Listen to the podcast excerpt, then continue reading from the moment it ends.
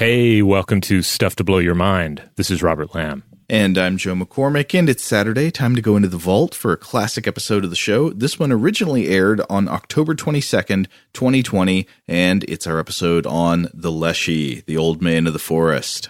Yeah, this is a lot of fun. A lot of discussion of Russian folk tales and becoming lost in the woods. It's uh, it, it, it's a great episode to listen to here uh, at the end of October.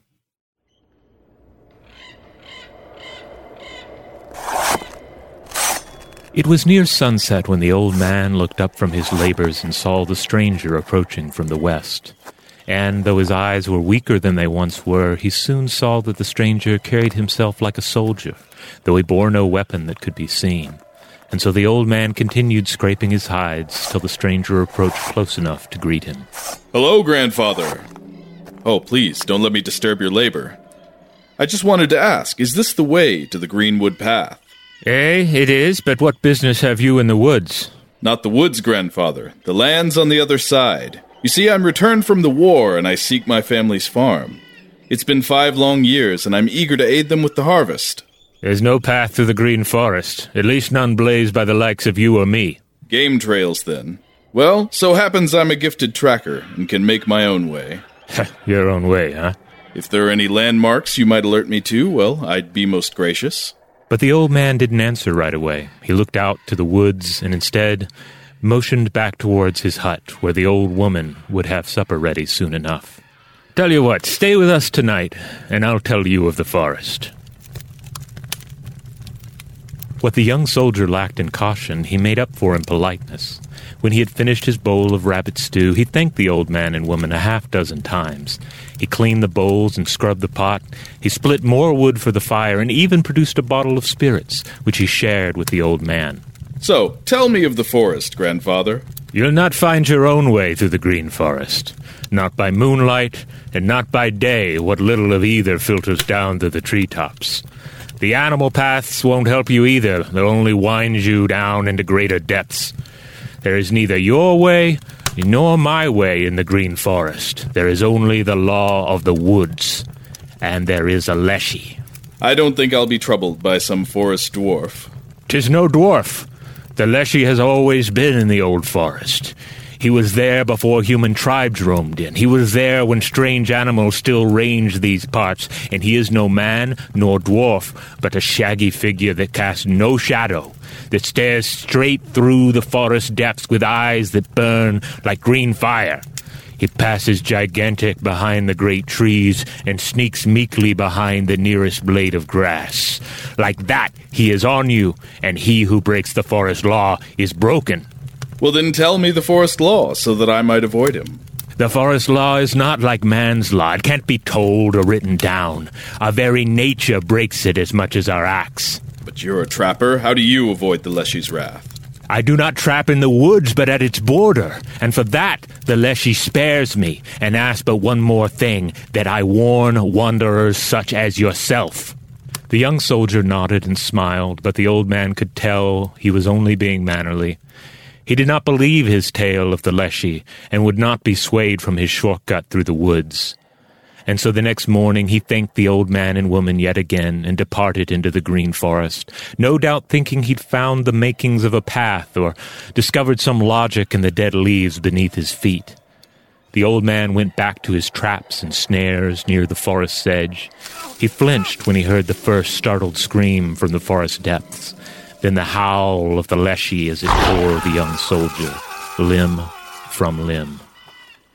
As he walked back home, his spirit sapped by the sounds, he caught once more the sense of something vast and shaggy walking just behind the great tree trunks, yet tiptoeing impossibly behind the smallest shrub or mushroom, not like a thing that moved through the woods, but like something reflected in its substance.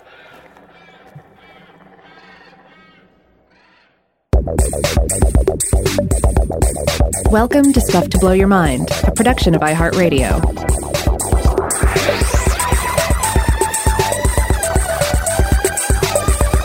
Hey, welcome to Stuff to Blow Your Mind. My name is Robert Lamb. And I'm Joe McCormick, and hey, it's still October. Uh, we are still going strong with the monster stuff, and boy, I'm, I'm excited about today's episode. So, Rob, if it's okay with you, I want to begin by reading uh, reading a quote. Uh, you you cool starting this way? Yes, let's do it. Okay, so this quote is recorded in a 1989 book called Russian Folk Belief by a Penn State professor of Russian and comparative literature named Linda J. Ivanits. And this quote is attributed to an old woman from the Kaluga province of Russia describing what she believed to have witnessed during the height of a forest fire. So she says, I looked, and bears, and with them wolves, foxes, hares, squirrels, elk, goats, in a word, every sort of forest life and each in his own group, not mixing with the others, thronged out of the forest and past me, and the horses, not even looking at us, and behind the beasts, with his knout over his shoulder and horn in his hands, was he himself, and he was the size of a bell tower. He himself, tall as a bell tower, dragging the horn and the knout. Uh, and a knout means a whip or a scourge. Who is he? Who's she talking about? She's talking about the Leshy, an awesome monster of Slavic mythology, the demon of the woods, sort of a malevolent trickster ent. Yeah, I was uh, I, I was reading about the the Leshy. I was not uh, not really familiar with it prior to our research here, but uh, according to Carol Rose in her uh, excellent Spirits, Fairies, Leprechauns, and Goblins, and encyclopedia, uh, there there are numerous different versions of the spelling and and or pronunciation of the name. You see it kind of like Leshy, but also Lesovic or Leshak or Lesnor. Uh, so there are uh, several different variations on it. Uh, but just as just as the name is kind of amorphous uh, the you know the actual substance of the creature is also a fair bit amorphous too, which one might expect with folkloric traditions and any kind of entity that arises out of out of out of old beliefs and old uh, legends, old mythologies. Right. Uh, yeah. So the Leshy is not something that comes originally from one canonical source. It, it is a folk belief, and thus you're going to get lots of different versions of it. And I think it's going to be really fun to explore where a lot of these different stories overlap and then what the differences are. Yeah. So Rose points out that the Leshy is essentially a Russian nature spirit and forest guardian. He's often described as a, a, pale humanoid figure with green eyes, green beard, and long straggly hair. He wears a pair of uh, of, uh, of, boots, uh, often made from bark, uh, which, and he wears them on the wrong feet. It's often said that he casts no shadow, and he's also a shapeshifter. Uh, he, and as we tried to reflect in our opening uh, bit of uh, narration there, a little uh, dramatic opening, uh, it said that he can be as tall as a great tree or as small as a blade of grass. Likewise, he can mimic any sound in the forest, which is a tool he might use to lead humans astray sometimes. Yes, and this is one of the main threats that the Leshy represents. That there, there, are again a number of stories, but the most common ways that he he represents a threat to human existence are in making sounds or in laying sort of traps and tricks that lead travelers off the path and get them lost in the woods to wander hopelessly until they, they die in the woods or die in a swamp. Or the other thing is that he's often said to kidnap babies at the edge of the forest or to kidnap children, especially unbaptized babies and children. Uh, and a lot of sources mention this this idea of him luring wanderers off the forest path by making noises. Uh, one of the sources I was reading for this episode is a book by Elizabeth Warner called Russian Myths from the University of Texas Press in 2002. And Warner says the Leshy would, quote, hoot, roar, and howl, and the voices of birds and beasts emit wild bursts of laughter or blood curdling shrieks and clap his hands loudly. Uh, so, so it seems like there are a couple of different ways that you might catch the leshy making sounds in the forest. Sometimes maybe mimicking the voice of an animal or a human in order to lure somebody off the path, or sometimes just making a lot of noise, maybe to mess with your head, kind of scare you or make you laugh. Now, picking up on the Leshy's appearance, uh, there are several sources that summarize the folklore. Again, this is from uh, Warner and Russian Myths. Uh, The Leshy may and often does look and dress like an ordinary human being. Like there are some stories where the Leshy leaves the forest and interacts with humans as if he, you know, looked like any other human. But in fact, again, he is a shapeshifter, so he can mimic the appearance of not just all the animals of the forest, those are common forms he takes, especially the form of a wolf or a bear, but he can also mimic the appearance of any particular person. So a child might be lured into the forest by a vision of their own grandfather offering them fruits and sweets, or a person uh, might be you know, antagonized or, or lured off the path in the woods by the shape of their own father or mother or husband or wife or even their child. But much like the succubus who appears as a seductive, beautiful woman, but with, say, a duck's foot, the Leshy in disguise will usually have a detail out of place, and that detail will be noticeable to the observant hero. You mentioned the idea that the Leshy might cast no shadow, or have their shoes on the wrong feet or backwards. Warner gives the examples that uh, the Leshy might be wearing a, a caftan, like a like a Russian traveler might wear, but the caftan would be buttoned backwards, or his eyes might be extremely pale, or he might have no eyebrows. I like that one. Or again, he might cast no shadow. And, and then finally, this one seems particularly relevant in his role in confusing travelers in a forest. He might leave no footprints. I love how common this detail is across so much different folklore that the monster or the trickster demon will have some kind of detail wrong that allows you to spot it. Yeah, and it's the kind of myth that uh, kind of legend that that appeals well to our our, our nature, you know, because when, when we're just encountering people for the first time, situations for the first time, the suspicious mind is always looking for, for some sort of a tell, right? Like what's weird about this person? What's weird about this place? Yeah, and, and it also, it makes the myth more fair. I mean, unlike just the Leshy being a, a, a, power that cannot possibly be overcome and it just takes whoever it wants and does whatever it wants the the fact that there's some detail often wrong with it allows the observant hero, the virtuous protagonist of the story, to to catch them, to be like, "Hey, wait a minute, there's something wrong with you." Yes, it makes you it makes you think that maybe if you are clever enough, if you're observant enough, then you could best the Leshy. Now, Warner agrees with the, what we already talked about about the Leshy being able to dramatically change size, and it's often reported in these stories that he can become taller than the tallest treetops. Remember the story at the beginning, the the woman who says the Leshy was like a bell tower, or he can be small enough, small enough to hide behind grass or behind a mushroom.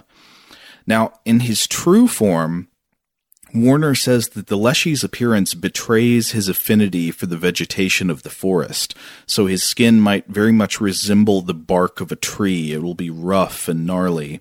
And sometimes he's said to be completely covered in hair, but sometimes he's just got hair on his head and a beard, and in those cases his hair and beard might be as green as the vines and the grass. But some imagery of the Leshy is more classically devilish in the Christian sense or at least in the syncretistic Christian sense that that combines sort of Satan with the god Pan. Uh, War- Warner says that many descriptions include shaggy hair, almost like moss, but also cloven hooves and horns on his head, and a tail like the devil's tail. And then finally, she mentions that the horns are golden in the case of one particular Leshy known as the Leshy Czar. Ah.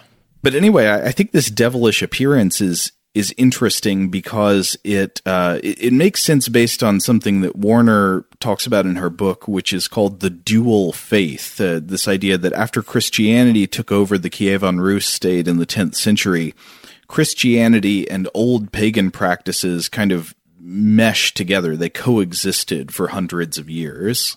Yeah, and we've discussed examples of this before with other other legends and folklores and even, and even mythologies, um, where yeah, the new a new faith comes along, and it doesn't just wipe out the old. It adds new wrinkles to the old, or and or exist alongside the old uh, in ways that that may may not make sense if you were to say write them out or discuss them. You know, it's it's always fascinating how even as modern humans, the various conflicting worldviews and ideas of the natural and the supernatural that can uh, simultaneously exist in our minds.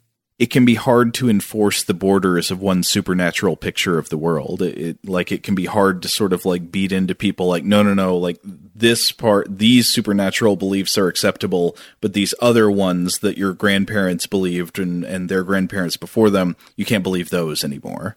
Yeah, like I remember when I was younger, there was a time when I was at least a, a bit afraid of the prospect of both aliens and ghosts which rationally it seems like you know now i'm looking back and I'm like well surely i should have just picked one or the other. Like one would seem more likely than the other and that should be the one to be afraid of.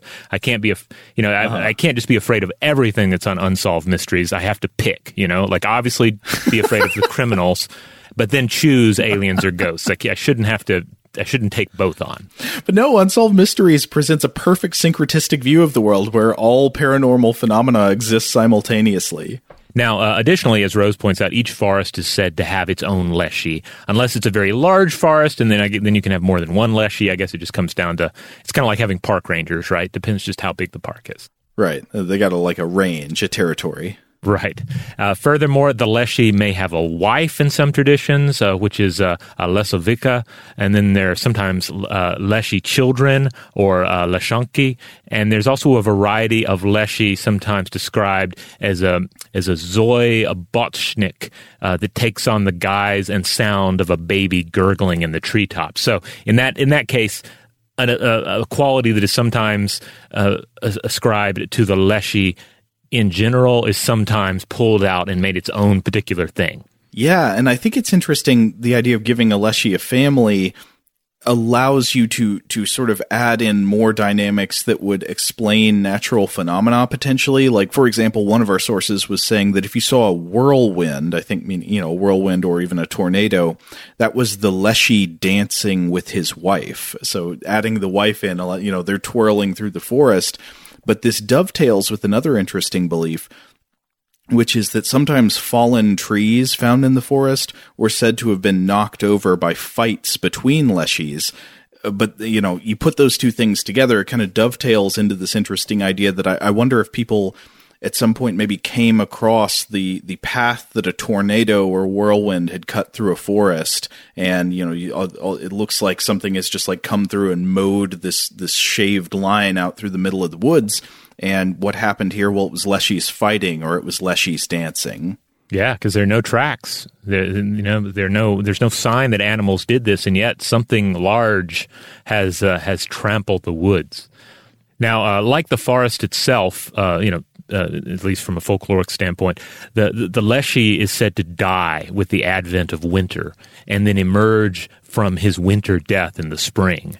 And it's during this time, uh, once the leshies have come back, that it's said that the that the leshies of the forest rage over the their autumn deaths. They they realize that they had died previously, and now they're mad about it. And this raging produces storms and floods in the process. But then all that settles down again. So here we see an idea of the leshy as a way to explain not only specific storm um, damage, but also just the general pattern of like spring storms. On top of that, the, the Leshy is a bit of a, a bit of a trickster. Uh, again, sometimes calling out to human travelers with the sounds of the forest to lead them astray, even taking the form of a fellow traveler to give them bad advice or guidance, disappearing and laughing once they manage to get them lost in a bog or worse. Um, and uh, you'll have other individuals, though, that are wise to the ways of the Leshy. That they'll know how to outsmart them, or, and we'll get into an example of how to outsmart them in a bit, but also making offerings to them, such as salt and bread. Yeah, Elizabeth Warner points out how there was some kind of division. Like, she starts by saying that, of course, you know, for many Russian people living at the edge of the forest, the forest was itself a, an image of, of great bounty, but also great chaos and great danger. And that is, of course, true. Like, you know, becoming lost in the forest, you can quite easily die. This is something I think a lot of people mm-hmm. don't really remember these days. Maybe they go out and experience the forest in, say, uh, nature trails that have forged paths that you can follow. But, like, it's really easy to get lost and die in the woods. And I'm going to talk more about the science of that later on. Uh, but but then there are these professions where people would have to go into the woods in order to make a living. For example, there would be herdsmen and hunters, like you mentioned. And herdsmen, very often in medieval Russia, would not graze their cattle in open pastures, but would graze them through the woods. They would have to find, you know, like little uh, patches and openings throughout the trees. And so it would require them to go into the domain of the Leshy and, and risk risk all these dangers. And so Warner writes, quote, Protective measures could be taken against the Leshy, making the sign of the cross, uttering a prayer or spell, and, more interestingly, reversing one's clothing or retracing one's steps backwards out of the forest. Reversal of the normal back to frontness, upside downness, left as opposed to right, were all signs of the supernatural in Russian tradition. Yes, I, I, I, absolutely love this uh, this example. The idea of wearing your clothes backwards or walking backwards as a way to to outsmart uh, the leshy.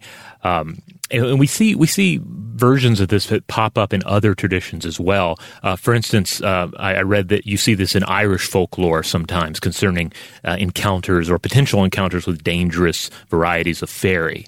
Um, uh, and the idea here, it seems, and this is going to vary. There's not like you know anybody wrote wrote this down and came up with necessarily a straightforward reason that this works. But uh, one one interpretation is that it's just about confusing the spirit. Like the spirit's like, oh, I'm gonna I'm gonna get this uh, woodsman uh, now, and then he realizes, oh, uh, that what what's going on here? His clothes are on backwards. I don't know what to do. I guess I'll just watch him for a bit.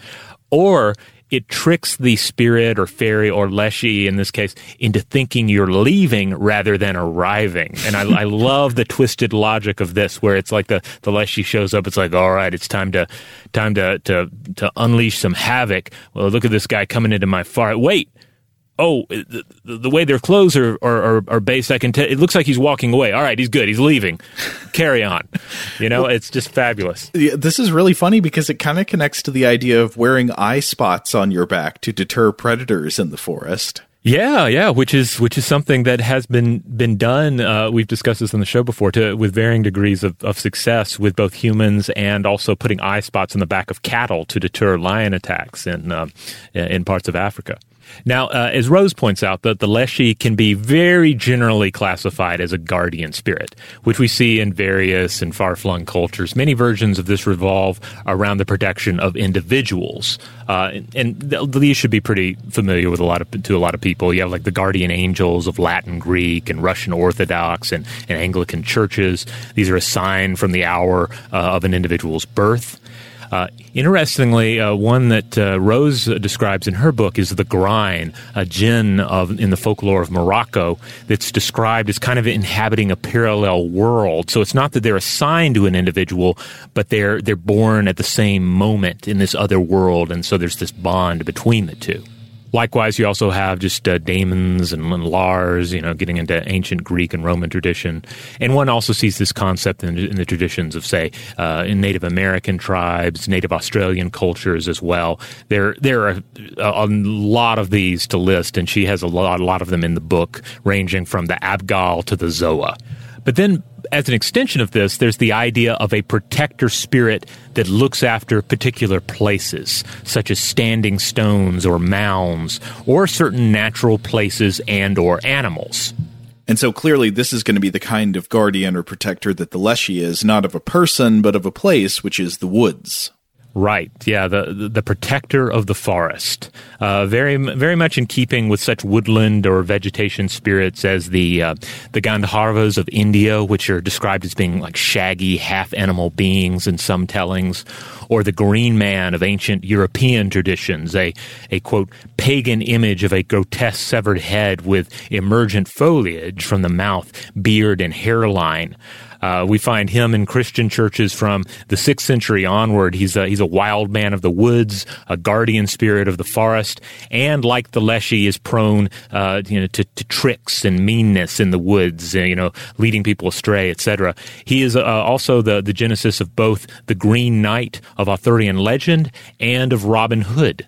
Yeah, I think one traditional interpretation of the story of Sir Gawain and the Green Knight is of a conflict between the Christian chivalric virtues represented by the Arthurian court and by uh, Sir Gawain, and then on the other hand, the sort of pagan embodiment of nature and the wilderness that is the Green Knight, aka the Green Man. Now, of course, we have various modern versions of this tale as well. The most, the most obvious, at least to me, being the character Swamp Thing, uh, which is very much a, a, guardian spirit in the tradition of the Green Man and the Leshy, though more of a noble twist as a pure pr- protector as opposed to a trickster. And this is especially the case in the Alan Moore run of the character uh, in the comic books. But you also see it in most uh, cinematic and TV incarnations. Like the, I, I, kept thinking back to this time and time again, reading about the Leshy. Uh, the 1990s TV show version of Swamp Thing uh, had this. Um, this catchphrase that uh, that the Swamp Thing would always say uh, at the end of the intro to the TV episode. It was, "Do not bring your evil here." what was the evil? It was like a like a polluting factory or something. Oh yeah, polluting factory. Just general mad science from uh, Dr. Anton Arcane. You know that sort of thing. Um, but uh, but yeah, the Swamp Thing is very much in line with this tradition. I think one of the interesting things, if you start thinking about modern standards versus uh, uh, uh, versus these more archaic versions of the myth, and this is something I tried to to sort of get at in that uh, dramatic opening, the idea of to what extent humans can understand the law of the forest. And I think these these more recent versions, like Swamp Thing, they tend to imply they they kind of take on, I think, this environmental message of like, yes, we can understand the law of the forest at least to some extent, and we can do good for the forest. And I, and I and I believe I agree with that. I think that is part of our responsibility to the forest as as protectors. We are kind of we have to take on the mantle of the swamp thing and the leshy and the green man. But the I think the more archaic version of this is again, like you said, the forest is a place of chaos. If it has a law, it is a law that we cannot really understand, and it's a law that is not written, and maybe you know it can't even be comprehended by us, and therefore there's even more danger in running afoul of it because you you you you can't really comprehend all the details of that law. Yeah, I, I think it's kind of like the law of the hidden folk. It's the law of the other world, and the, yeah. these uh, these laws. I think sometimes in a lot of folk traditions can be understood by but only by certain special kinds of people, people who have a, uh, often people who are in some way considered otherwise not normal. Yeah, uh, like another modern take that gets into this is um, Miyazaki's uh, My Neighbor Totoro, which of course is inspired by Japanese and Shinto traditions. But the Totoro that we encounter, they're very much forest guardian spirits. And in Miyazaki's version of this, the only ones who can really, who can certainly see them and to a certain extent understand them are children. Like children have that privileged insight into the, the, the rules and laws and existence of this other world. It's almost like we're born with an understanding of the law of the forest, but the process of socialization and maturing beats it out of us. Yes. Uh, yeah, so this is one of the reasons at the beginning I said that the Leshy is kind of like a malevolent trickster ent. It's like if the ent were a demon, because it makes me think of the, the scenes in Lord of the Rings where the orcs are punished for hacking down the trees of Fangorn Forest. You know, the, the trees get revenge and, and the ents get very angry to see their forest destroyed this is something that that does come through in some of the folk tales. Uh, for example, Warner talks about how there were certain things you could do in the forest or near the forest to really especially bring on the Leshy's wrath. And these things might involve whistling, swearing, making a noise, willful damage of flowers or trees, or hunting on certain church festivals. Which that last one seems kind of incongruous with the others, and maybe it's tacked on a bit by the by the uh, by the priests. I agree with all of those. Go, going on a lot of nature hike, hikes these days, I, I feel like uh, I feel like we need a leshy enforcing all of those rules plus social distancing norms. yeah, but that's just me.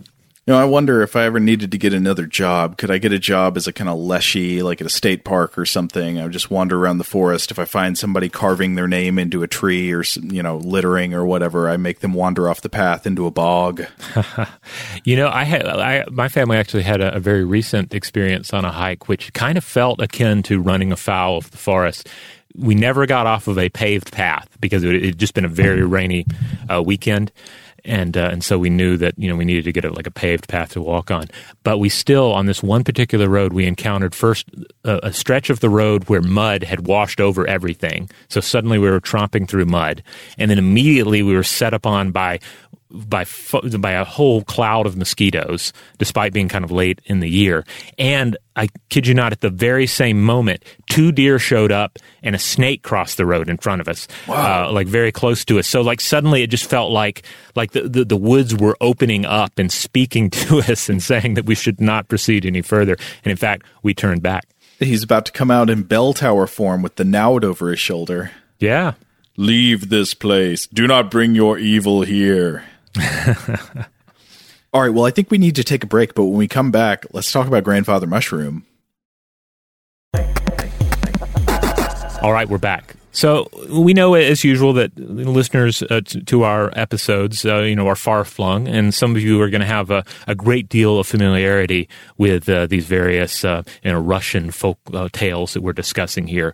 For for others of you, though, you might only be familiar with them through some of the more popular, uh, you know, like mainstream Western treatments. Like one thing that comes to mind is once again Jim Henson's uh, Storyteller series. The first season of that relied heavily on Russian folk tales. I actually haven't seen that first season. I've only watched uh, some of the Greek episodes, so maybe I should go back check that out. It's like it's like Slavic folklore. Yeah, yeah. There, um, you know, the, the, czar shows up in, in one of them. So uh, there are several really good good tales in there. Like th- that whole season is worth watching, but there are some really good ones. Like the Soldier and Death uh, is a great one. Uh, that that one in particular is wonderful. But another place that uh, a lot of you might be familiar with Russian uh, folklore is from a particular 1965 film uh, titled um, Morozko or Jack Frost. And there's a very good chance you're familiar with this film because Mystery Science Theater 3000 famously featured it uh, in one of their episodes. So uh, this is how this is certainly how I discovered it. Uh, but I've I've had conversations with people like I, I was this is years and years ago, I was talking to someone from the Czech Republic, and they pointed out, oh yeah, they they would show that every year for Christmas. That was our Christmas film. Like that is that is a part of our holiday culture, and. Uh, and, and, and at this point, I, I, would say Jack Frost is also part of my holiday culture. I, I rewatch it every year, uh-huh. uh, but you know, it's, it's it's a little bit different coming at it from this uh, lampooning um, direction. But it is a, a very beautiful film, and if you've only seen like a you know this this really degraded quality version of it um, uh, as far as like the video quality goes on Mystery Science three uh, Mystery Science Theater three thousand. I I challenge everyone out there to check out a pristine cut of this. Either I think there's a version as of this recording available on Amazon Prime, or you can also sometimes find uh, uh, you know versions of it on YouTube that have just the full glorious quality of the film. It is a beautiful movie, and even without the riffing, extremely watchable and extremely enjoyable. This is I I've never thought about the idea that this was a commonly viewed Christmas film for lots of people. So like here in America, we've got Bumble's Bounce and then maybe throughout Eastern Europe, they've got we will rob them, we won't rob them, we will beat them, we will be beaten. Yes, yeah. I mean, really, it's it's not fair because we have like Charlie Brown Christmas, which is awful, uh, but but they have Jack Frost, you, which you is don't like wonderful. Char- oh man, we are we are going to get hate mail. no, it's it's fine. I res- it, it's it's it's perfectly okay. It's just not my thing. I mean, no, th- this is a wonderful movie. It's got it's it's so imaginative. I love when Ivan gets the bear head. I love Grandfather Mushroom. I love the bandits. I, I love the uh, the the the creepy girl. It's it's fantastic. Yeah, it's it has so many. It actually has so many wonderful elements of of Russian folk tales. They're just straight out of Russian folk tales that really you could you could watch that film and you already are in a great place to begin uh, reading more Russian tales and exploring them from yourself because it has you know you have the the you have uh, Ivan Tsarevich uh, is the you know the the blonde guy who gets his head turned into a bear in the film. He is a staple of Russian folk tales. You have Baba Yaga, the uh, the evil woodland witch uh, again, just a staple that you see time and time again.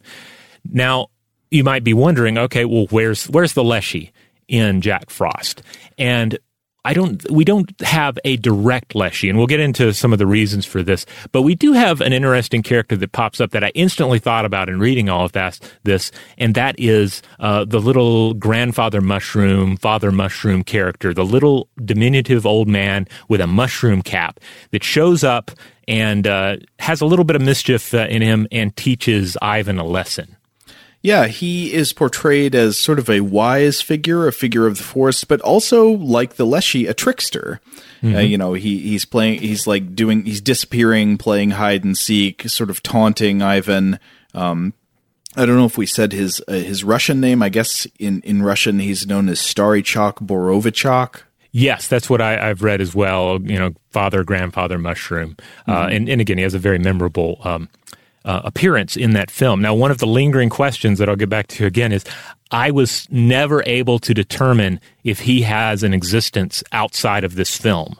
Like if he if he pre-existed as part of Russian folklore, I did not run across him in any of the stories I read, though I did not read all written accounts of Russian folklore, and I didn't find him mentioned in any of the academic papers we were looking at.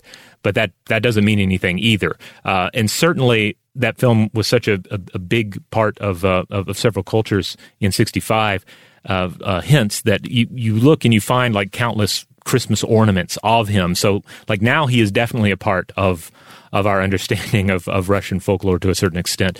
But I, I wasn't I was never sure if he was authentically something that existed before that film you know there are some interesting connections i was thinking about between this this mushroomy character and the leshy beyond just the fact that he is sort of a a trickster guardian of the forest in a way uh, th- there are some other things like for example I was reading in one of our sources that the wrinkles on a mushroom are often said to be the marks of the Leshy's whip. Remember, the Leshy carries the knout or the whip to show his dominion over the forest. You know, it's like the "I'm the boss" stick but apparently the, all the little uh, ribs and wrinkles on the mushrooms are from him flicking the lash. Yeah, I ran across that as well. Um, uh, that that's that's interesting. That that seems to be the that was the only like I think one of the only true leshy mushroom connections I came across. But I, I was reading uh, fungi, folkways, and fairy tales, mushrooms and mildews, and stories, remedies, and rituals from Oberon to the Internet by Frank M. Dugan, which was published in North American Fungi in 2008. And Dugan writes that Eastern Europe and Russia are generally uh, mycophilic in nature. Again, going back to, uh, we discussed this in a previous episode, how broadly speaking, some cultures are mycophilic and some are mycophobic. And this is often based just in how they describe and broadly view mushrooms. Um, uh, and, uh, and certainly listen to our mushroom foraging episode for more insight on that but yes, uh, Slavic culture is Eastern Europe, from you know Poland through Russia and Finland. I think it's widely viewed as uh, as a totally common and desirable thing to go out in the forest looking for mushrooms. And yet, at the same time, Dugan points out that there were there was still often a taboo against speaking about certain kinds of mushrooms due to sexual connotations associated with them. Huh. Likewise, some sorts of mushrooms were also heavily associated with Baba Yaga, that uh, that that evil, um, haggish uh, witch that lives in the wood uh, in uh, in that uh, that fabulous hut with the chicken leg. Mm-hmm. Uh, there's a story about her hunting for mushrooms and running into a hedgehog that was doing the same thing. So the Baba Yaga and the hedgehog they reach an understanding, and she later turns him into a boy hero. And then there's also this really interesting uh, bit in light of uh, mycelia. Quote, Baba Yaga is also an associate of magic and benevolent spirits who dwell under mushrooms. Under mushrooms? Well, yeah. so you mentioned the mycelia. Yeah, the, the fibers that stretch out underneath the soil that are, in many ways, the actual body of the the fungus, whereas the mushroom part is just the fruiting body, it's the reproductive part. Yeah, so I, I can't help but wonder if that little nugget of folkloric wisdom is is touching on this understanding that there's a you know there's this vast network beneath the visible mushroom. I don't know. Huh. Now, speaking of, of Baba Yaga, according to Andreas Johns in Baba Yaga, the ambiguous mother and witch of the Russian folk tale, in various Slavic languages and dialects, Baba derived words serve as names for the butterfly, uh, cake, uh, types of cake, pears, and certain kinds of mushrooms, as well as the pelican. Hmm. and she is sometimes associated with the Leshy. Uh, the author points out that in the Mezen region, the Leshy's wife is often said to be the Yaga Baba. Huh. Did you mean to say Baba Yaga or? Well, it was written as Yaga Baba, so huh. I'm not entirely sure if we're. Uh, I mean, it's it seems very close. We're either we're either dealing directly with Baba Yaga or some regional twist on it. I'm imagining the inverted Baba Yaga. Yeah, Johns writes.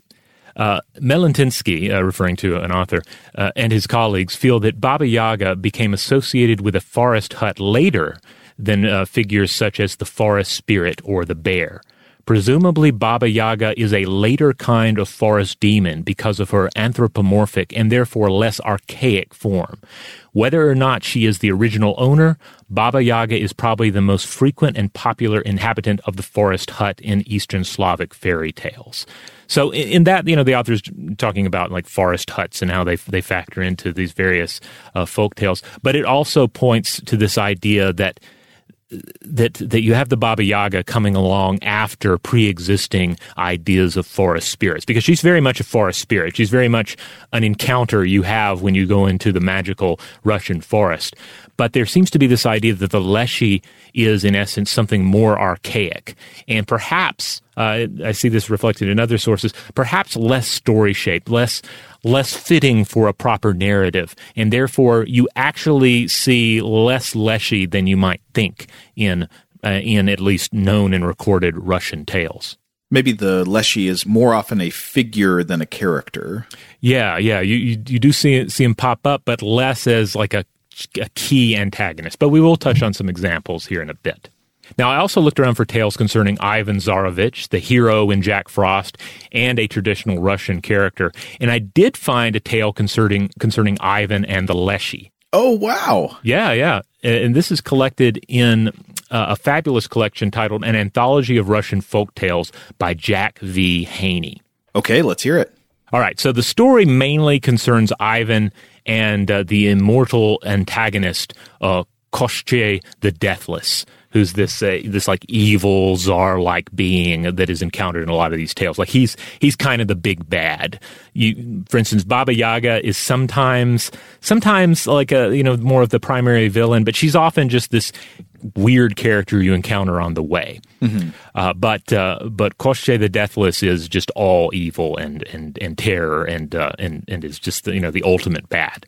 Is he sort of sort of a Lo Pan? Sorta, yeah. Just you know, he he can't die, but there's some sort of secret to his immortality that the hero has to figure out. And in this case, that's what Ivan is doing, trying to figure out how he can deal with this deathless enemy. But in one part of the story, uh, Ivan basically Ivan goes into the forest and is typical in, in Russian tales has encounters in the forest that help and hinder him. So in the forest, Ivan encounters three Leshy in the woods who are searching for their grandfather's buried treasure. And these three treasures are an animate fighting club. So it's like a club, and you say, hey, go hit that guy over the head, and the club goes and does it. Um, there's a hat of invisibility, which I don't have to describe because we have versions of this in, in every uh, folk uh, uh, tradition, I believe. And then you have the fabulous self laying tablecloth. that seems not as good as the other two. and yet it's it's amazing, especially I guess if your dungeon master is very um, particular about making sure you're you're, you're eating properly, because mm. the self laying tablecloth is a tablecloth that you whip out and spread on the ground, and it is instantly set with food and beverage. Oh, so it's it's kind of like a loaves and fishes multiplier. Absolutely. So the the Leshy are fighting over the rights to these treasures, which Ivan has already found, by the way. And and Ivan tricks them into running a foot race instead of fighting. He says, "Hey, don't fight each other over this. Why don't you run from here to that? See that far tree that you can barely see over there in mid the horizon? Go run at that. Whoever gets to that first wins. And the Leshy are like, that's great. Let's do it. And they go off to run the race. And so Ivan slips away while they're far away from him. From there, he encounters the Baba Yaga at her hut, uh, who he who he's seeking for answers on how to uh, achieve uh, Koshchei the Deathless, uh, how to achieve his death. And of course, the the answer ends up that there's an egg in a box hidden under a mountain that he has to uh, uh, gain access to. So anyway, this is a, a, fun encounter in and of itself, but it also makes me think back to the Jack Frost film and remember the sort of dwarf-like bandits that uh, Ivan encounters. And I, I, I, can't help but wonder if they are sort of serving as a version of Leshy in that regard. Hmm, yeah, like a dangerous, chaotic force in the forest that, that Ivan has to interact with and trick. Uh, I can't remember in the movie. Doesn't he? Aren't there clubs in their scenes as well? Like they have, to, they end up throwing clubs up in the air, and then later the clubs come back down and hit them. Yes, they do. That seems to uh, connect to like the automatic fighting club that the Leshy were yeah. arguing over. Yeah, I was I was wondering the same thing. Um, now, now again, this this I read this in the anthology of Russian folk tales by Jack V. Haney, who I believe that this particular volume has 99 different folk tales, some very small, some a little bit longer, uh, and also commentary on them. And it's it's a wonderful read. I, I, I recommend it. But he also had like uh, several volumes. Uh, on top of this, that he had compiled, and these were just like the 99 best or most, uh, uh, you know, helpful to, to share with readers. Uh, but he, he he adds later in uh, in this particular volume, he says stories featuring the forest spe- spirit, the leshy, are uncommon. And perhaps this again speaks to the more archaic take on uh, this being a more archaic take on spirits of the forest, which are less narrative compared to other embodiments of the forest and wildness, such as Baba Yaga or even uh, you know Father Frost, uh, Morozko himself, you know, who's very much an embodiment of of the winds of winter. So it seems that maybe the Leshy in these stories are less going to be like the main villain of the story and more kind of an environmental threat. I mean, the Leshy might be something kind of like a like a, a particular monster encountered along the way, or almost like a like a pit of quicksand, like just something that you've got to worry about in the in the wild environment. Yeah, yeah, I think so. Now, I want to share some other points that, that Haney makes about Russian folk tales in general, because I think these can help us understand Russian folklore a bit more and also understand the Leshy's place in these tales. So Haney contends that there are there are more folk tales that may have emerged out of the Russian people than any other. Uh, he says, due in part to the fact that well into the 20th century, Russia, quote, remained an illiterate and basically peasant country where folk traditions were strong and carefully maintained. Okay, so is the idea that if the culture was more literate, the folk tales would have been less uh, less retold? Um, well, I guess the idea is like once you start writing them down, right? Then you have like a total mm-hmm. a, a, different energy take over uh, regarding the folk yeah. tales, and then you also have different influences on the shape of those tales. But in Russia, he's arguing that they remained um, like the property of of the the common Russian people, mm-hmm. uh, and they were speaking of this sort of Russian existence that had not uh, changed a, a, whole lot, uh, you know, throughout their history. But then he points out that the 20th century comes along, and this is an ex- exceedingly hard time on the Russian people, and it ends up disrupting their storytelling traditions. He also points out that Russia has the second largest number of tale types according to the International Classification System for folk tales. Uh, and this gets, you know, when you get into the, the, the scholarly study of folk tales, you find that, yeah, there are all these different uh, classifications for the different types of tales you encounter in cultures around the world. He points out that there are a lot of animal tales. Uh, the frequent villains you encounter are, of course, the Baba Yaga, witches, nasty dwarves, shape shifting magicians. However, Baba Yaga is also sometimes a donor or helper frequent characters in general. You have Baba Yaga and her hut. You have the Firebird, Koshchei the Deathless, Prince Ivan Tsarevich, who we already mentioned, uh, Princess Elena, and of course, a generic czar is often uh, involved as well. Uh, you know, the king that is, uh, and, and, and, I believe that the exact nature of the king depends. Uh, you know, sometimes a little more on the cruel side, sometimes a little more on the benevolent side, kind of like just sort of the generic king you encounter in other um, folkloric traditions.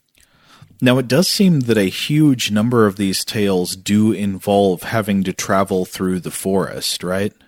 Absolutely. The, the hero frequently wanders through the woods and at some point receives help in his quest from an animal or some other sort of supernatural aid. And, uh, and sometimes the character he encounters is a devil or the devil or the devil's offspring. Uh, this, this was interesting. Um, this is a whole category of tale. Ivan the fool versus the devil or the devil's offspring. And it's not really Ivan as a fool, but Ivan, I think, is more, you know, he's clever, but in kind of a, a, a roguish way. Mm. And in these tales, uh, Haney writes, it's important to recognize uh, first the satire, but then also that the devil is not really a Christian devil, but, quote, rather a figure derived from the various malevolent spirits that inhabited the Russian peasants' universe the forest sp- spirit, or Leshy, the water spirit, or Vodiana, and others too numerous to mention. So again, the idea of the devil comes along and it ends up kind of absorbing these other ideas of evil things in the wild wood. This is just another one of the many interesting ways that the, the, concept of Satan or the devil has evolved over the centuries. I mean, like if you go back to the earliest versions of Satan, even eh, like in the in the Jewish tradition, Satan then is not even presented as as monstrous or evil. Like in the book of Job, uh, seems to be one of the earliest references to Satan. Satan is like one of God's angels. You know, he he kind of works for him. He he's sort of like a, a prosecutor or a uh, like a detective doing uh, you know trying to sniff out disloyalty. Uh, but later on, you you incorporate more and more into this adversary figure of the monstrous, of the evil, of the all that's wrong with the world. And I think this is one of the reasons that the devil figure accumulates the monstrosity of every particular location and every culture that absorbs him. Now Haney does have some some other stories with Leshy uh, popping up.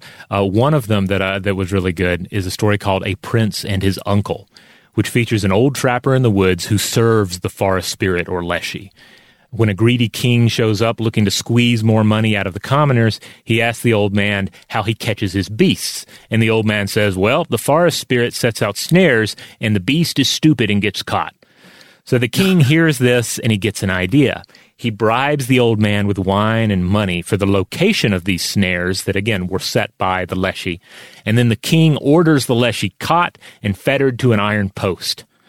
Meanwhile, the prince is a decent lad and listens to the Leshy's pleas for release. He instructs the prince in how to obtain the key to his irons and distracts uh, the others uh, uh, while he's being released. Afterwards, the king is enraged and sends the prince out on an excursion into the far corners of the world as punishment, and he sends his old uncle with him to guide him this uncle figure who it's always in quotation, so it's like not really his uncle. Um, but then again, it's not uh, super important to the story, seemingly. Uh, eventually, the prince and the uncle switch places, and at one point, the Leshy meets the prince again and gives him some magical items, which include, once more, the self setting tablecloth, but also a magic mirror that shows you whatever you want to see, and a magical musical instrument that kind of plays on demand and then he later provides him with a horse and magical vodka to give him strength against a terrible monster.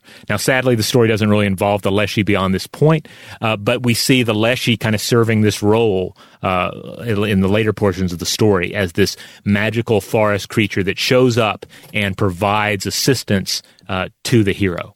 But then he, he goes on to share what I think is my favorite Leshy story that I read. Um, okay. Haney shares a story titled The Forest Spirit. Uh, which hinges on this notion that if a leshy or some or various other creatures like a like a koldun, which is a type of male sorcerer, if you if they are not invited to your wedding, they may show up anyway and find some way to spoil it. Wait, so you are supposed to invite them? Apparently, that's that's one tradition. Is go ahead and invite the leshy. It's, it would be rude not to, because if you don't invite the leshy, he will show up and he might cause chaos. But I guess if you do invite him, he won't show up. they, you know, they're fickle, chaotic creatures. It's reverse psychology. Yeah. So uh, this this the forest spirit is a fun little tale. There's not much to it, but this is how it goes down, basically. So there's an old peasant who grows and threshes grain, but then he suddenly keeps coming into the drying shed to find that the grain he just harvested is already threshed. Now, basically, this means somebody's doing half his work for him for free, but you know, he's he's he's an old codger. Uh, you know, probably a bit grumpy about things. He wants to get to the bottom of this. He doesn't want unexplained threshing going on in his um, his, his drying shed. So he asks an old woman for help, and she says, "Well, I'm just an old woman. I can't help you. You're gonna have to go ask the local witch." So he goes to the local witch, and she says, well, look, it's a Leshy that's doing this.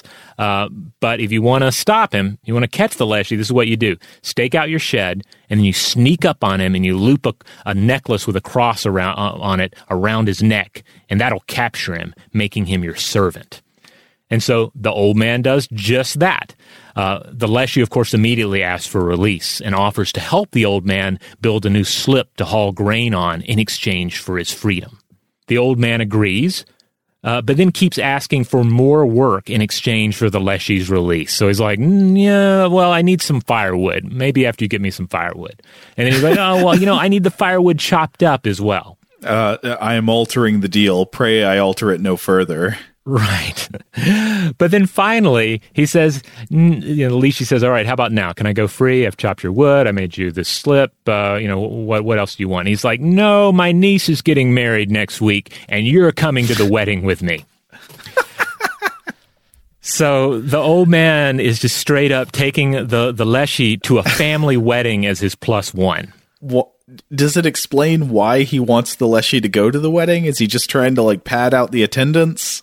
I don't know. Like it, he doesn't ex- expressly say in this book, or doesn't you know interpret it expressly in this book. So I don't know if it's a sense where like I'm supposed, you're supposed to invite a Leshy to the wedding, so I will. I'll just straight up bring him. Like maybe he is misinterpreting the tradition, being an old man who lives in the woods, or um, or maybe maybe he's lonely. I'm not sure. I, I, kind of like the idea that he's lonely, and it's just like he's spending so much time with the Leshy. He's like, no, I, I'm I'm come to this wedding with me. Come hang out. Yeah. I may need you to chop some wood during the ceremony. Yeah. so anyway, they attend. The Leshy seems at first to be standing back and minding his own business in the corner of the room, standing by the doors, out of sight, not even partaking of the food and the drink.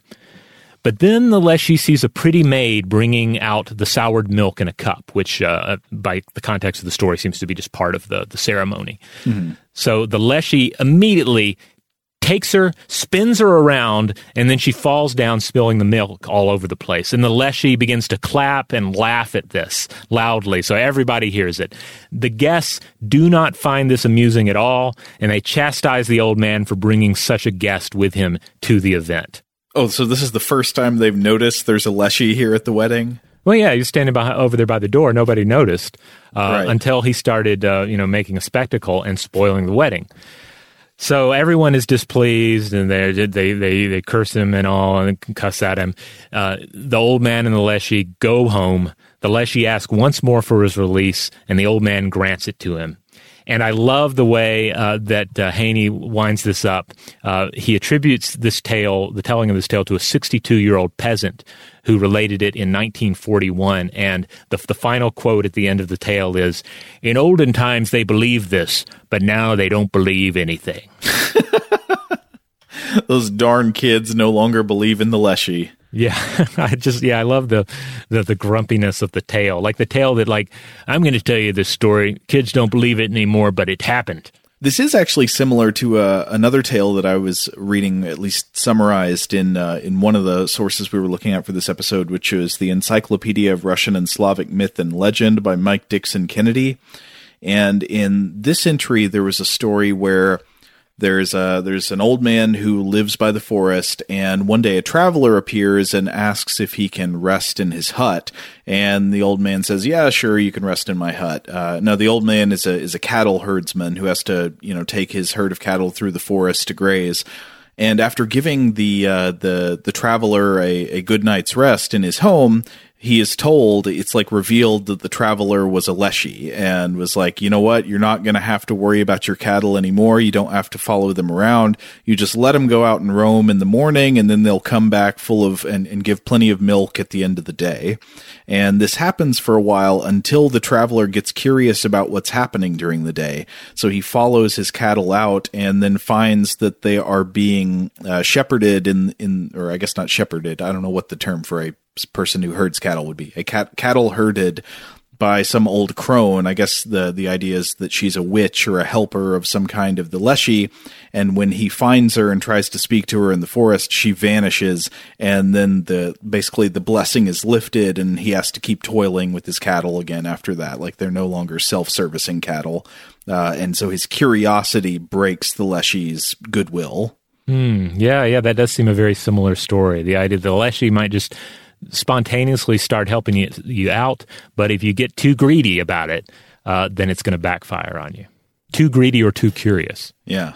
Well, I mean, ultimately, I guess one way you could take the moral of that story is just like, don't go in there. Don't look too close at what's happening in the woods. Don't inquire about the law of the woods. Just let the woods do its thing. Yeah. All right. On that note, we're going to take another break, but we'll be right back. All right, we're back. So clearly, a lot of the folk tales about the Leshy come from anxieties people have about the idea of getting lost in the woods. Again, remember one of the main threats that the the Leshy in his demon or monster form uh, you know, represents threats in a couple of different ways. One by like kidnapping children or unbaptized babies at the forest's edge, but also by causing people to become lost in the woods. You're traveling through the woods, maybe you're trying to stick to the path, but then you're lured off the path by the call of the Leshy or by the Leshy pretending to be somebody you know or, you know, or, or mimicking the sound of a distressed child. And then you get lost in the woods. You, you can't find your way home and you perish out among the trees. I wanted to talk about an article that I was reading about the the real life uh, sort of like science and history of people getting lost in the woods. Uh, this is an excerpt adapted from a book called "From Here to There: The Art and Science of Finding and Losing Our Way" by Michael Bond, uh, published by Harvard University Press. This excerpt was published in Wired, and I thought this was really interesting. So a lot of the article focuses on the story of Geraldine Largay, who was a 66 year old retired nurse from Tennessee who died in the forest after becoming lost just off of the Appalachian Trail in 2013. And once her body was discovered, details from her diary and her phone clarified what happened. She had been hiking the Appalachian Trail and she moved just slightly off the path in order to go to the bathroom. It was said that she wrote that she went no more than 80 paces off the path, but then afterwards was nevertheless unable to find the trail again. She survived for 19 days before dying of the effects of exposure and starvation. And when her campsite was discovered, it became clear that she was actually less than half a mile from the trail as the crow flies, and that search and rescue teams with dogs had passed within a hundred yards of her campsite while she was still alive. She was also really close to some railroad tracks that could have led her out of the forest if she'd known about them. And in this case and others like it, there are there, there's some really kind of like cruel and unsympathetic and and and dumb ways that people react to this by saying like, "Oh, how could you, you know, how dumb, how, you know, she could have survived. How could you get lost when you're that close to the trail?" But Bond points out that experienced hikers don't talk like this because most of them know actually how easy it is to become hopelessly lost in a forest and how powerful is the urge to do all of the just exactly the wrong things in that scenario. For example, one common piece of advice is if you're lost in the woods, you should immediately stop moving. Like, as soon as you realize that you don't know where you are and you don't know how to get back where you came from, immediately stop moving. Stay in place, and you're more likely to survive. Uh, while you're in place, you can come up with a plan if you need to and not exhaust yourself moving around or getting more lost in the process. You can wait for rescue without, without wandering further and further away from where you were. Uh, however, the stop and wait plan, while actually very good advice, is extremely difficult to actually follow. Uh, what people with experience report is that the moment you realize you're lost in the woods, you are overcome with a powerful sense of panic that compels you to keep moving, in fact, to start running all over the place. Uh, Bond quotes a British psychologist named Hugo Spiers uh, for, from another work about his experience of becoming temporarily lost in the rainforest in Peru. Uh, so Spiers writes, quote, So I didn't go far, but it's the jungle, and 10 meters into the jungle is enough to be completely disoriented. I was lost in this jungle for two hours. They sent a dog out to find me. I wasn't the first person to have a dog sent out. It was terrifying. My brain just wanted me to run, just run, just keep moving. I was very aware that that was not the right strategy. Keeping moving in the jungle is not going to save your life. So I tried to calm down and think carefully and not react at high speed and look at my environment. And I realized I was going in circles, exactly like in the movies. I was using a machete to mark big trees, laying down a thread to know if I'd come that way before.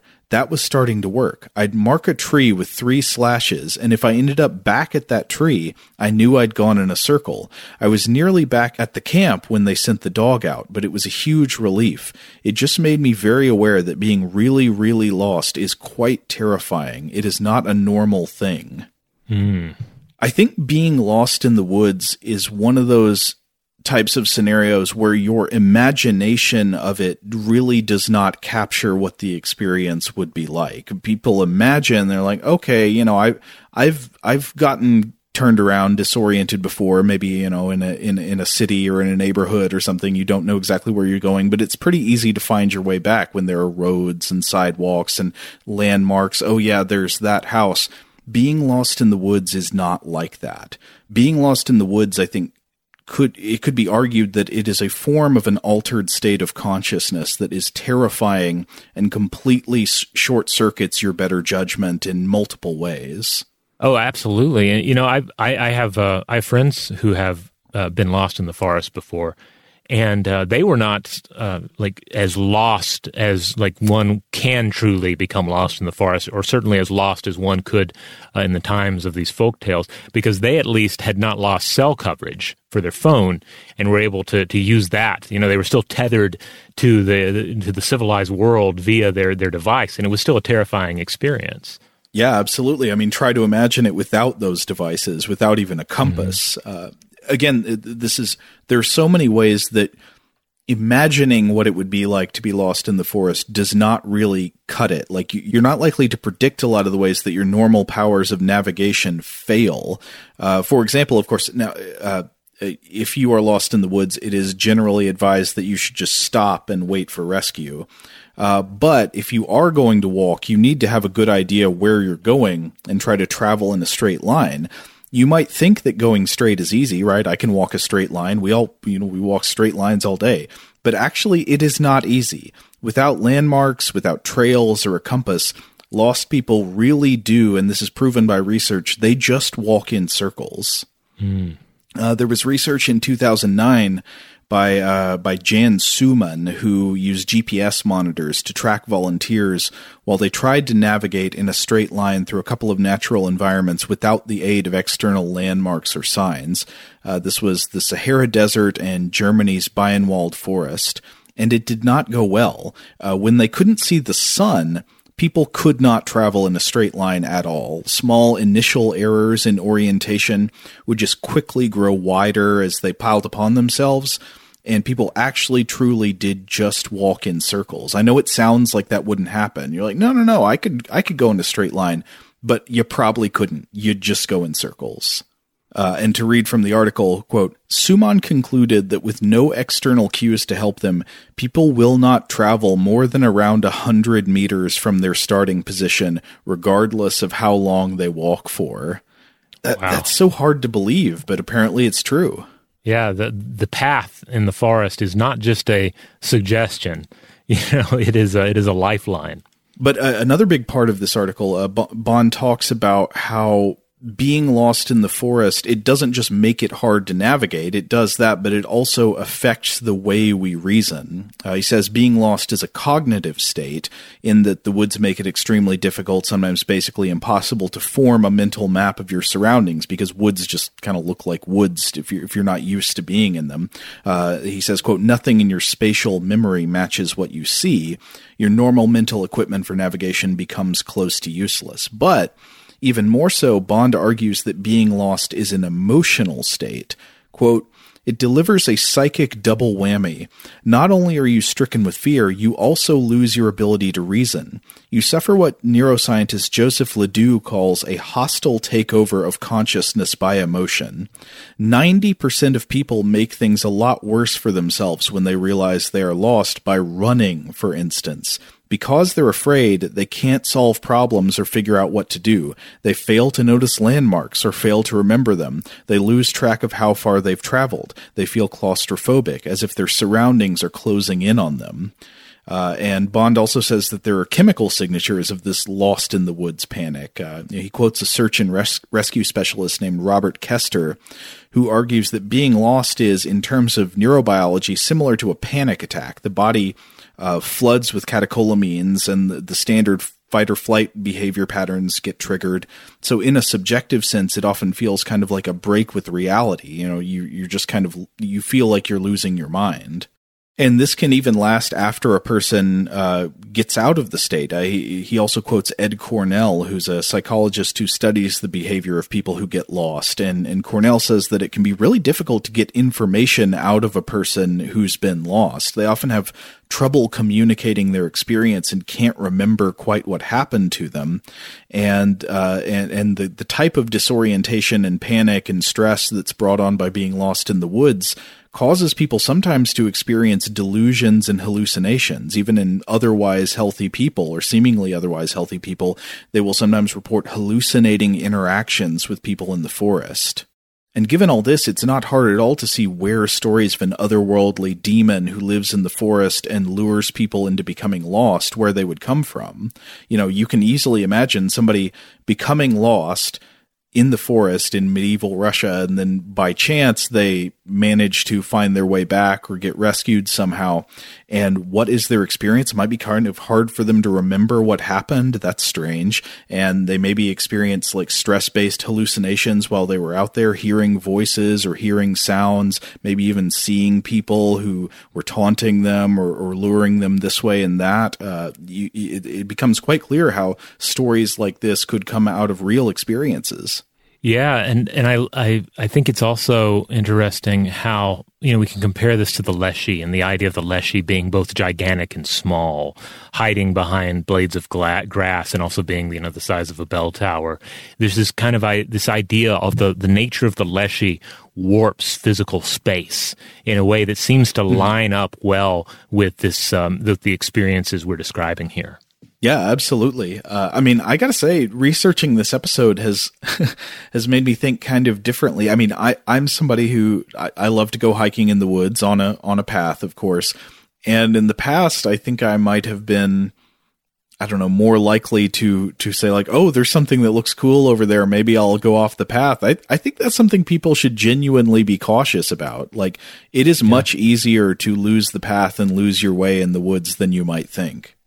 Yeah, certainly keep in mind for anybody who listened to our episode on mushroom foraging and decides to get into it, because you know often is the case that the, you you spot the you know the the, the, the tempting chanterelles just a, a, little off the path, mm-hmm. and you may go out to them, and it may, that may work out just fine uh, you know, for you, but it also might not uh, especially if you then see the next patch of chanterelles or what might be chanterelles, but also might be uh, just some some you know orangish colored leaves on the ground, and then before you know it, uh, the leshy has led you astray. We will eat them. We won't eat them. We will saute them in butter. We will be sauteed in butter. I, I do, uh, you know, again, I have to, to really recommend that, that Haney book for anyone who wants to read Russian folk tales. But mm-hmm. I, I have to drive home again just how good that 65 Jack Frost film is, not only in terms of just what a beautiful production it is, but it seems to really capture the nature of those Russian folk tales because there's this like whimsy and danger and magic uh, that is inherent in a lot of these beings. Like, for instance, the, the Baba Yaga uh, herself is is in the tales often described, you know, as being you know having these qual- qualities of a of a woodland monster spirit, but also of just like a ridiculous farting old woman, uh, you know, and, uh, uh-huh. uh, and and all of that I think is reflected very well in that whimsical performance in the '65 film. Yes, Tom Petty riffs aside, it is haunted by peasant genius. It it really is. You know, another interesting point that Haney uh, made in his uh, overview of Russian folk tales is that uh, aside from the fact that the, the hero very frequently uh, goes into the forest and has an encounter, uh, also the hero always prevails. Mm-hmm. Uh, like Haney really underlined that, that like the, the hero is going to win in these stories. So again, we can think back to so many of these tales dealing with like the the chaotic nature of the woods and it being they, they being stories about how humans can and do overcome the chaos of the wilds. Though it's funny because the stories also uh, they don't encourage what in the modern day at least is generally the best behavior if you become lost in the woods. Yes. Like the you know Ivan Tsarevich does not sit down and wait for rescue. He does not hug a tree, which is actually the smartest thing to do if you get lost. He's like, no, forge ahead. yeah, it always works out for him. Eventually, if you get lost, don't be like Ivan. I guess unless you've got a self-setting tablecloth, then you might be okay. Oh yeah, I mean, if you got a self-setting tablecloth, that's really going to help you out in the long run. I mean, that that means you don't have to worry about food and water. Do you think the food from the self-setting tablecloth was good, or was it just like you know, kind of, yeah, you know, it's bread or whatever? Or is it like really nice gourmet stuff? Um, I mean, I'm assuming it was probably like basic, like everyday food. Uh, I guess it was pretty good. I mean, uh, uh, there's a section where where Ivan's dining from it, um, and I don't know. It's just not.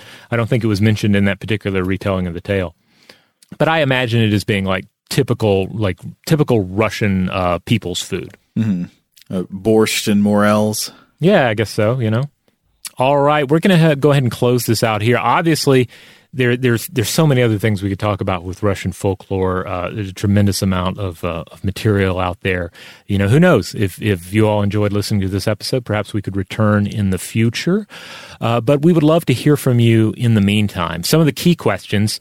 Um, uh, would regard, of course, uh, did you grow up watching Jack Frost? Uh, if so, tell us about that and its impact on your, uh, you know, your, your your holidays or your just sort of appreciation of cinema in general. I understand it was quite influential on some filmmakers, by the way. Uh, I, I, also am interested if anybody has any definite answers regarding father or grandfather mushroom. Does he have an existence in Russian Russian folklore prior to that 1965 film? I would I would love to to uh, have some clarity on that question. And of course, if you have been lost in the woods, either just a little bit lost or like majorly lost in the woods, if you would like to share uh, your your experience with us and tell us how it relates to uh, both the you know the studies that Joe mentioned and also the the folklore we've discussed here, we would love to hear from you. Totally. In the meantime, if you would like to check out other episodes of Stuff to Blow Your Mind, you can find us wherever you get your podcast and wherever that happens to be. We just ask that you rate, review, and subscribe. If you want to just get to us quickly, you can go to stufftoblowyourmind.com and that'll take you to our iHeart listing for the show. And if you go there, there's like a store button uh, on that page, and that'll take you over to our TeePublic store where you can buy a shirt with a monster on it. Huge thanks, as always, to our excellent audio producer, Seth Nicholas Johnson. If you would like to get in touch with us with feedback on this episode or any other, to suggest a topic for the future, or just to say hi, you can email us at contact at stufftoblowyourmind.com.